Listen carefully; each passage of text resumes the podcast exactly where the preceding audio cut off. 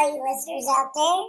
It is She Devil Podcast coming at you with tonight's episode of Urban Legends. Of course, we have all heard those urban legends that we all grew up with. You remember those urban legends. I know you do, because I do. I grew up off of the Candyman. I grew up off of the Bloody Mary. Even, oh, I'm pretty sure that, you know, the whole new Charlie Charlie and that other urban legends that came out in the, you know, about was it, 2005 to about 2019 when they came out with the Momo, the Slender Man, and all that. I, I swear they came off bars from back in the day when you got the, the Banshee or, or you got the Candyman, the, the uh, oh, Bloody Mary, and Leprechaun. Yeah, I'm pretty sure they got that all from there. Anyways, as we go on, we're going to start off with Alabama. Alabama actually has a state urban legend. You, you called it. If you guessed Hell's Gate Bridge, you're right. I will let you know that Hell's Gate Bridge started out in the 1950s. You got it. 1950, this urban legend was created. And how it started out was a young couple driving over the bridge somehow drove their car off the bridge one night and they both drowned.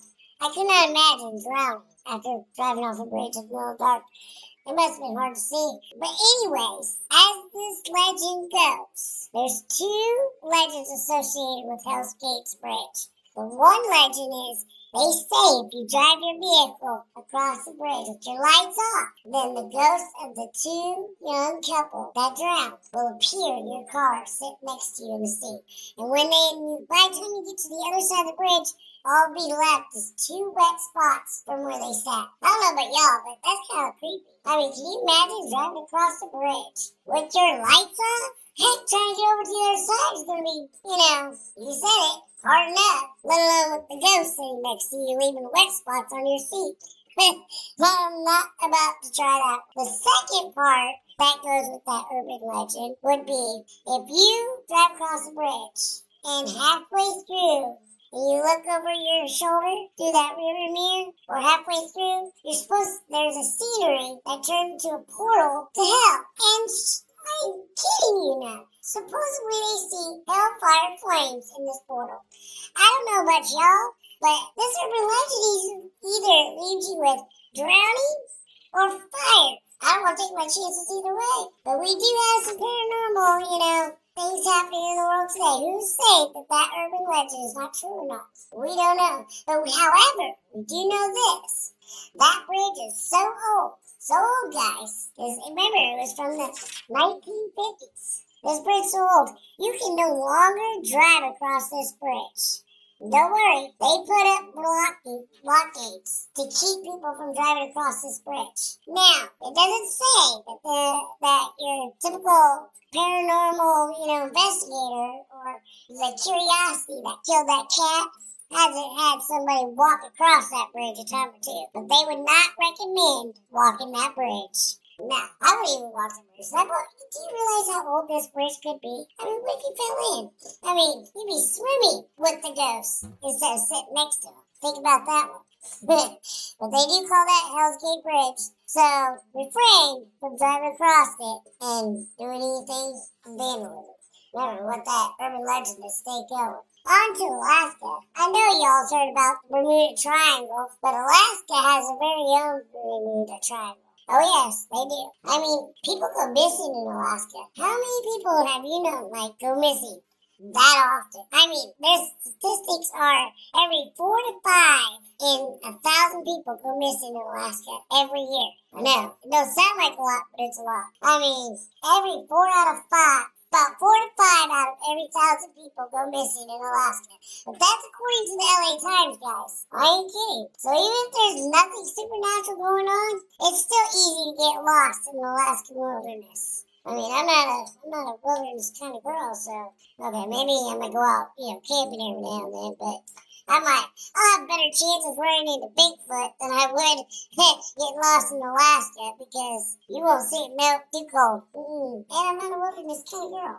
But around July 1993, a 24 year old Chris McCandless, you know, he set out to Alaska wilderness. He was determined to live on the land. I mean, like off grid, off land, you know, hunting his food every day, you know. But he did this. I mean, he really was gone home to go do this. But after 112 days of him living off the land down there in Alaska, he actually died of starvation. Yes, he died of starvation.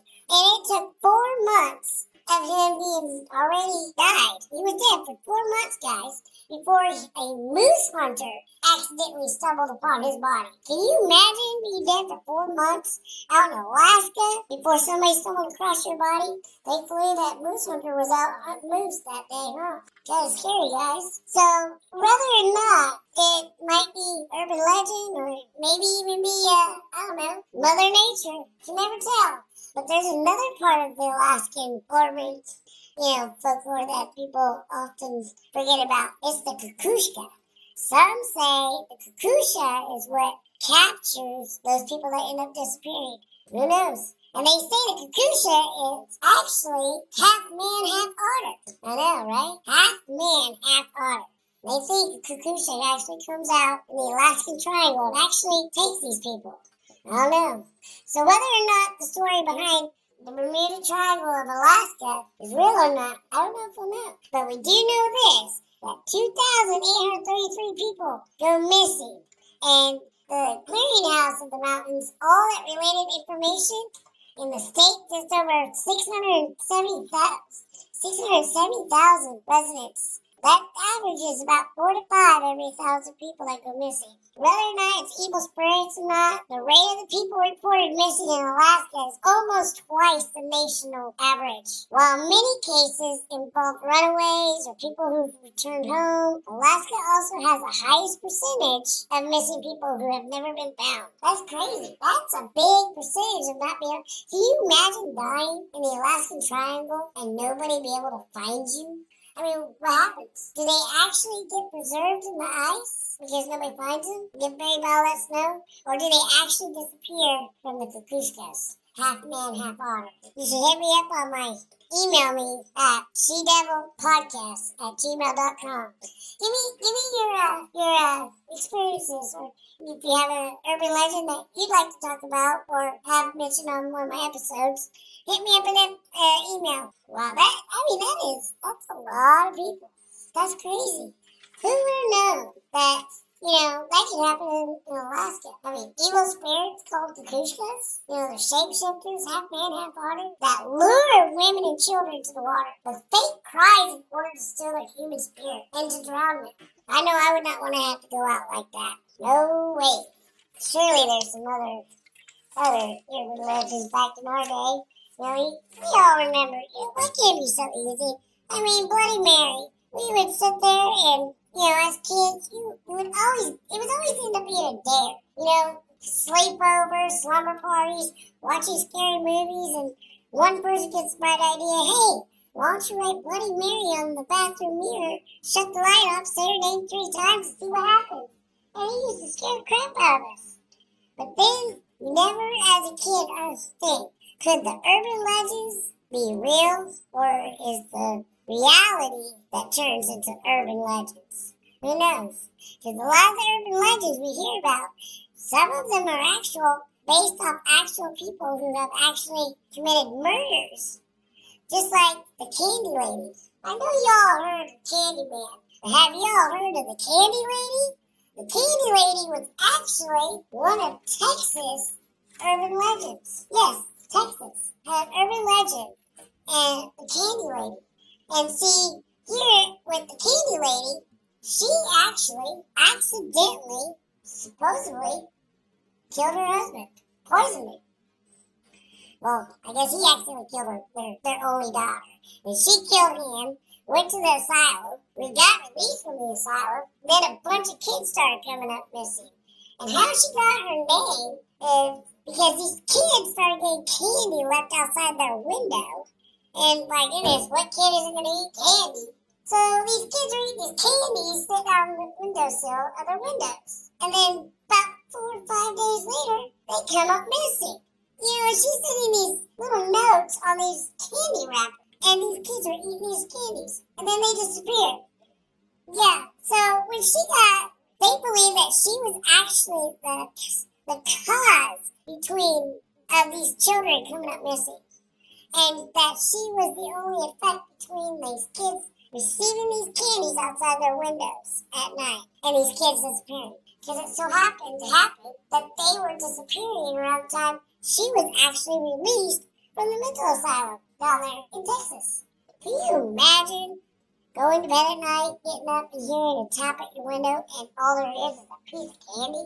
Who would eat the candy? Of course, kids would. I know my kids would. Boy, you, you can't even hide candy in this house. They snip that out like it's like all its own. You know what I mean? You're a parent, you already know what I mean. If not, you got a lot to look forward to. Anyways, so you have the Candy Lady urban legend for Texas, which brings me to the Candyman. So stay tuned right after this, and we'll come right back and talk about the Candyman. Welcome back to She Devils Podcast for the break. Now we have left off and we were talking about Bloody Mary.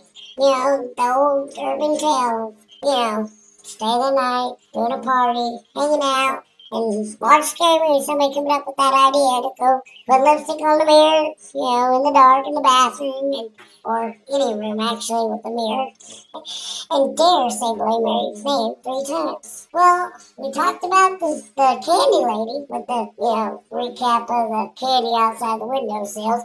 Knowing what they can go and eat candy outside the window in the middle of the night. Of course, that was a dumb question. We all know how kids are with candy. Well, at least I do with mine. Mine snip out that candy like, well, I ain't even tell you. You already know how them kids are. Anyways, so now we're back with the Candyman. The first real life urban legend to inspire Candyman was the legend of Bloody Mary herself. Can you believe it? it she has been used directly by multiple horror films, TV shows. She was inspiration to many of our horror movies. That and Candyman. Of course, we all know the legend of Candyman movies that they came out with, you know, and well, anyways, as with most urban legends or the tales of folklore, it's unclear when Bloody Mary's story actually was first told. I mean, it dates way back. I mean, nobody really knows when Bloody Mary's story was really first told. But there have also been many variations on the Bloody Mary legend including some where the ghost is actually benevolent. I mean, call me crazy here, but when I was growing up, I didn't think that Bloody Mary's ghost that called her, she was going to be like, oh, hey, how are you today? Hell to the no. No, no, no, no. That's why they called it an urban legend. Like, it was supposed to scare the crap out of you, not befriend you. Come on now. But in most variations through the Bloody Mary, is called when somebody dares speak her name multiple times into a mirror in a darkened room, which clearly inspired the method of calling the Candyman by saying his name five times into a mirror. I don't know about y'all, but I did as a kid. I mean, who has? I'm pretty sure we all have called out for both Candyman and Bloody Mary. I mean, really, we've all done it. We all really wish we didn't, but some of us did. We some of us got you know crazy results and stories from it. Some of us never did. But the second urban legend that serves as an inspiration for Candyman is that of the Hookman. How many of y'all remember that urban legend of the Hookman? You know, it's also sometimes called the Hook. The story has also been updated multiple times in the pop culture and concerns. I mean, think about it. This was a story, the Hook Man, or the Hook, urban legend, came from the concerns of a young couple who would get intimate inside of a parked car when they hear a radio report about an escaped mental patient with a hook for a hand. I mean, I don't know about y'all, but back in my day when we all went to go park, we all went to go park where, you know, the adults couldn't find us so we could make out. We used to call it either Make Out Cove or, or the Lookout, some, something along the lines where you're gonna get caught by the adults. But we all know the adults do where the hookups were. I mean, come on now, we were our age at 1.2. They're the ones who got all this urban shit started. So, anyways, back to this, this couple who's, you know, at the intimate place with their car parked. They hear on the radio about this escaped mental patient with a hook for a hand. In some variations, the couples but later finds a hook embedded in the car, signifying the cycle had been nearby, but they got lucky. But the other variations, the boyfriend leaves the car for some reason. And then the girlfriend followed hearing a strange sound. I'm sorry, but if my boy, if I, if I, if I'm parked with my man on a lookout, making out and hear a strange noise, and his ass gets out of the car to go figure out what it came from, you best believe my bitch ass is staying in the damn car. You hear funny noises? Bye bye. I will be it. Reverse. This is. You will not see me going out in the dark to go figure out what the strange noise was? You crazy? That's how you get yourself damn killed. Of course, that's what happened. You know, in that story, boyfriend leaves the car for some reason. Girlfriend followed him hearing a strange noise.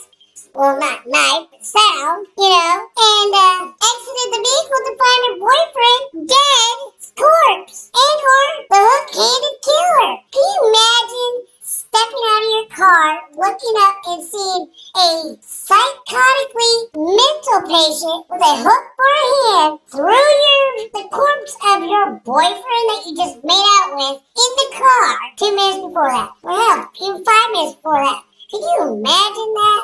I mean, just the psycho. I, who's to say she didn't end up becoming the next Bloody Mary? I mean, she could have went crazy after seeing a scene like that. Who knows? But obviously, the story was inspired. Candyman's weapon of choice. The hook jammed into his bloody stump that he used to occupy. I mean, think about it. What other way? I mean, that's the only logical thing we can think of for Candyman's hook. Otherwise, where else did it come from? Who thought of the hook? So it had to originate from somewhere. So tell me what you guys think about the, the two variations of the Candyman or Hookman. So that's how we're rolling out tonight. Candyman versus the Hookman. Is it one and the same? Same as the one? Or were they based off each other? Or were they inspired for each other? Who knows? But we do know that the Candyman was inspired by the urban legend of Bloody Mary. This is this, this I mean, I'm telling you, some of these guys, like, I don't know why you would run out in the middle of the, I mean, hear a noise in the dark and you go running to figure out what it is? Oh, hell no. I would do that. Speaking of more urban legends, Arizona has an urban legend, and it's, it's called the Slaughterhouse Canyon, or the ghost of Slaughterhouse Canyon. I don't know. They say the story of Slaughterhouse Canyon, also called the less frightening La Luna's Canyon, takes place during the gold rush. I mean, can you imagine being during the gold rush having an urban legend of La Llorona Canyon? La Luna's Canyon. During the 1800s, there were was a family who lived down in that canyon, and they were very poor. So the father, so the father, not the father, the father would venture out into the canyon for food for his family. Yeah, can you imagine trying to go find food and gather food in the Grand Canyon or the Slaughterhouse Canyon down in Arizona? I mean, that should be hard as hell. But you know, as you might guess, you know, the father never returned. He did not return to his family. His family slowly starved and descended into madness from, you know, starving and running out of water and, you know, all that other crazy crap. And the mother, unable to bear listening to her children's cries anymore, put on her wedding dress and murdered her children, and then threw them into the nearby river. Can you believe that? And then the next day, she succumbed to starvation herself. I mean, she died literally of starvation the next day. But the day before, she literally murdered her children and threw them into the nearby river. I mean, who does that? And the legend states that if you go down into the Slaughterhouse Canyon at night, even now, you will hear the loud, anguished cries of the mother who lost her mind. I don't know about y'all, but I don't think I even want to go down in the slaughterhouse canyon. I think I might lose my own damn mind. I mean, the father went looking for food, and either he got lost or said screw it and didn't want to go back. Either way, he never returned. Who knows what actually happened to him? Did he live? Did he find his way out of the canyon? Did he finally say screw it and gave up? Or did he get lost getting back to his family? Who knows? But the legend states that if you go down into the slaughterhouse canyon at night, even now you will hear the loud, anguished cries of a mother who lost her mind. I don't know how many of you guys out there dare try that out. If you do, email me at she-devil-podcast at gmail.com and let me know the story if you do go down to Arizona to the Slaughterhouse Canyon. Let me know how it goes, and then I'll mention about it in my next podcast. That's crazy. Can you imagine? That would drive someone mad. That would. Wow. Yeah, there's a. Oh, the Charman. Speaking of which, I know this this one might be a little touchy subject for all you, you cats out there. You know, with California having those forest fires and all. But California has an urban legend called the Charman. I don't know if y'all have heard of them, but the Charman origin or origin story is gruesome. I ain't gonna lie. It's kind of it, it will make you wonder. But a father and son were both caught in a house fire and horribly burnt in 1948. And after the fire, the son became so mentally unstable that he killed his father. Can you imagine going through and being both caught to a fire, a house fire, and then your son turns around, kills you, murdered you after you just survived the fire? I mean, that would really suck. But after the fire, the son became so mentally unstable, okay, that he killed his father. When the police found the son, he was so unrecognizably burnt. They didn't even realize he was still alive. So he never even got prosecuted or arrested. You know, they didn't even know he was alive. They really thought he was dead from being burnt so badly, okay? So he ran away before they were able to arrest him for the murder of his father. So he took off. He's like, boom, I'm out. I'm out, deuces. Yeah, I did. I'm out. Hell. But ever since then, the Charman is still spotted wandering the woods surrounding Hawaii. Ojahi. Ojahi. Oh, or oh, oh, oh, uh, maybe I'm not even pronouncing that right. I'm pretty sure I butchered that. But it's O-J-A-I. So if you know how to pronounce that, shoot me an email but occasionally approaching tents of innocent campers, or pretending to be a hitchhiker, and then attempting to attack them. Either way, Charman is still spotted wandering the woods surrounding this place. And it kind of makes you wonder, is the Charman actually, still to this day, responsible for the fires of Cali? Is that why California is having all those forest fires? Because he's maybe he's still in those woods. I don't know. You might be wondering those woods, but they do call him the Charman. Maybe the Charman's what's setting everything on fire. Might be a touchy subject, but just a guess, just throwing it out there. So how many urban legends shall we talk about tonight? Oh, we'll get we'll get we'll get some more going on.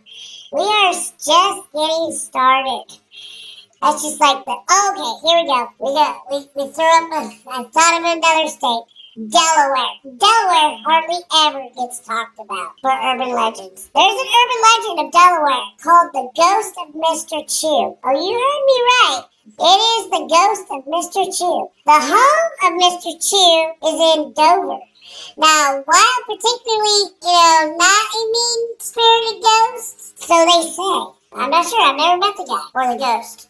But they say that Samuel Chew's story is still dis- disconcerting.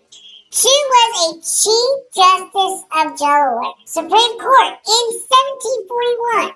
Now, as the ghost, as the story goes, while he was alive, he didn't always get the respect he deserved. Okay, guys? Like this guy, like really did not get no no respect at all. I mean, come on, guys.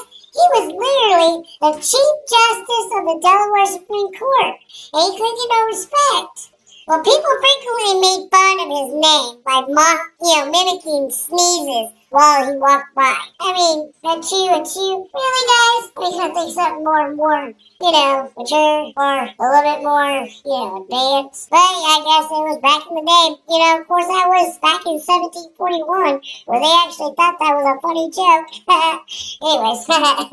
so, anyways, after his death, people reported seeing his ghost sitting under a popular tree, wandering the courthouse, and generally creeping out, you know, the residents of Dover.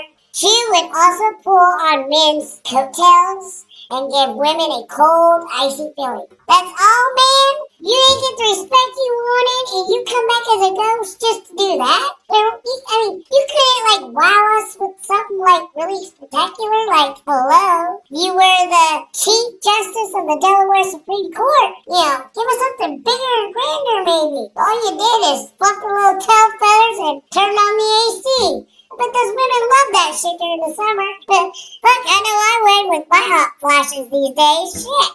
I'd be like, my be like, oh, you're freezing me out. I'm like, bitch, I'm hot. I'm like, where's Mr. Chew at? What? He's gonna get me all so cold all day long. Heck yeah, be like, I got Chew on reserves. My AC goes out. Yo, Ghost Chew, come on over. Anyways, back to the story. I, Wow. I mean, you think you would have done something a little bit more. Now, here's a fun one, okay? Florida has an urban legend. It's called the Gravity Defying Spook Hill. Now, I wouldn't really call it an urban legend. I might even call it, you know, an illusion. Either way you look at it, I don't find it scary. But it would have been something fun to do. And if you ever, ever decide to go on a family trip or, you know, vacation, family vacation, I don't know if I want to say trip, you might trip and fall. but if you ever decide to take your kids on a family vacation and you want to go somewhere kind of unique, but not scary, but make it seem a little scary. This is what I call a PG-13 urban legend for Florida. And the legend, it's called the Legend of Spook Hill, okay? It's the gravity-defying Spook Hill. So the legend of Spook Hill goes, ages ago on an Indian town on the Lake Wales Lake, was plagued with raids by a huge gator. Yeah, a gator. I mean, it's Florida. They got gators. Crocs, gators. I mean, I'm pretty sure they make hell of a lot of money catching them little turds. I mean, you can't even go out to your own damn swimming pool in Florida and not see a gator. But the town's great warrior chief and the gator were killed in a final battle that created the huge swampy depression nearby. Now, the Jeep was buried on its north side. Later pioneer haulers coming from the old army trail atop the ridge above would find their horses laboring there at the foot of the ridge and called it Spooky Hills, or aka Spooky Hill, you know what I mean? But is it the gator seeking the revenge, or is it the chief protecting his land? Either way, you never know. But I do know this. If you stop your car on the white line, place in the, and then place your car in neutral, or neutral, and let it roll back, your car will then appear that it's going to be rolling uphill. Like, if you literally go park your line, your car on that white line, put it in neutral, and you just let it sit, your car would really appear to be rolling uphill. When in fact, your car is actually rolling downhill. Oh no, it is an actual illusion. But the legend says the hill is either the site of a Native American burial ground or an epic battle of a Native American chief against a crocodile. But the truth is, actually, it's just an illusion created by the hills surrounding. You know, it's crazy. I bet any kid would get a kick out of feeling like they are appearing to be rolling uphill when they are indeed, in fact, actually rolling downhill. Either way, make sure you keep your foot snug on the brake, just in case you want to push on it. You don't got go get some of those daredevils out there, you know? You're like, woo, 20 again, when we're actually 40. Yeah, as old people like to feel young all the time. I mean, like, I literally just had surgery on my foot, and you know, I'm not allowed to walk on my foot, and I've had, I have bunch of stitches, and I have a fracture. So I have one of those knee scooters. This is how, how young I like to feel. I have a knee scooter. I will literally puff and puff my 40 year old ass up that hill. But the minute I turn my back in, I'm like, wee, I'm 1920 again. Yeah, baby. And I'll just fly down that hill. Like, I'm a, I'm a Evel Knievel kind of chick. Hell yeah. I'll be like, 20. Yeah. And then I'll miss it, and then I'll start all over. Because my 40 year old ass knows that my mind might say I'm 20, but my body says, bitch, you fall apart like you're 40. I can't shoot. I, I'm glad I'm married. I've been married for like 20, 21 years now. It's a good freaking thing, too, because our bitch asses can fall apart together. I ain't gonna lie. Excuse my language, and if I offend you, sorry, email me at she podcast at gmail.com. Either way you look at it, yes, indeed. I fall apart. And by gosh, my husband better fall apart with me. Cause there's no way in hell I'm gonna allow him to stay younger than me, looking better than me, while I'm falling apart on him. You better fall apart with me to make me feel good. I put in way too much damn time for some other chick come in there and take that ass. Hell no, you'll find another urban legend coming on. look at me go. Another urban legend. Shit, my, my old ass too damn old to make another urban legend. My goddamn, you want him? Take him. Hell, I ain't got no time. You better bring some wine when you do it. Better open me a bottle of wine, just, I'll just sit there and drink my red wine all day. Cause I know her ass will bring his ass back. Take it back. No, bitch, I let you it. No, take it back. Now, how many of y'all remember that old show called Living in Color? You it? Yeah, I know. I know. I had to go there. I had to go there. I couldn't help myself. Y'all remember that urban legend, Homie the Clown? Yeah, that's Illinois' urban legend for Illinois. It's Homie the Clown. Yeah, you you got it. Of course, back in my day, I remember Bubbo the Clown. So he kind of reminded me of Bubbo the Clown. But for the older folks, for, you know, back in the suburbs of Chicago in the 90s, you know, you might know him as Homie the, you know, he's known as Homie the Clown. And yes, from In Living Color, driving around in a white van, trying to lure kids into it with candy and money. Yeah, we know, we know. But Illinois had to pick that guy. You know, no wonder people are starting to get scared of clowns these days, man. There's some, there's Homie the Clown, there's It, there's, there's, I don't know, what was it, four or five years ago, they started to, yo, I don't know, dress up like clowns and try to go purge or kill or kidnap or lure kids out to the trees and the woods. Man, I'm to that age like, man, clowns don't scare me. But I'm one of those type of people like, man, if I'm not feeling good, like I'm hurting or something, I'll be sitting on my front porch smoking a cigarette. And I'm like, so they're like, why you out at night? You know them clowns are out there. They got bats and knives. I'm like, bitch, they be keep on walking. I'll be like, keep on walking. I don't got time for this shit. I will fuck them up if they fuck with me. I'm out here trying to keep my foot elevated, trying to. I ain't dealing with no fucking clown shit. I got broken foot. I have time for shit. Just to keep on walking. Hell, too many damn people scared of clowns nowadays. Of course, they do, however, try to use the urban legend. On that note, I'd like to say thank you for tuning in to She Devil Podcast, Episode 1. Stay tuned for Episode 2 for the world's most haunted places.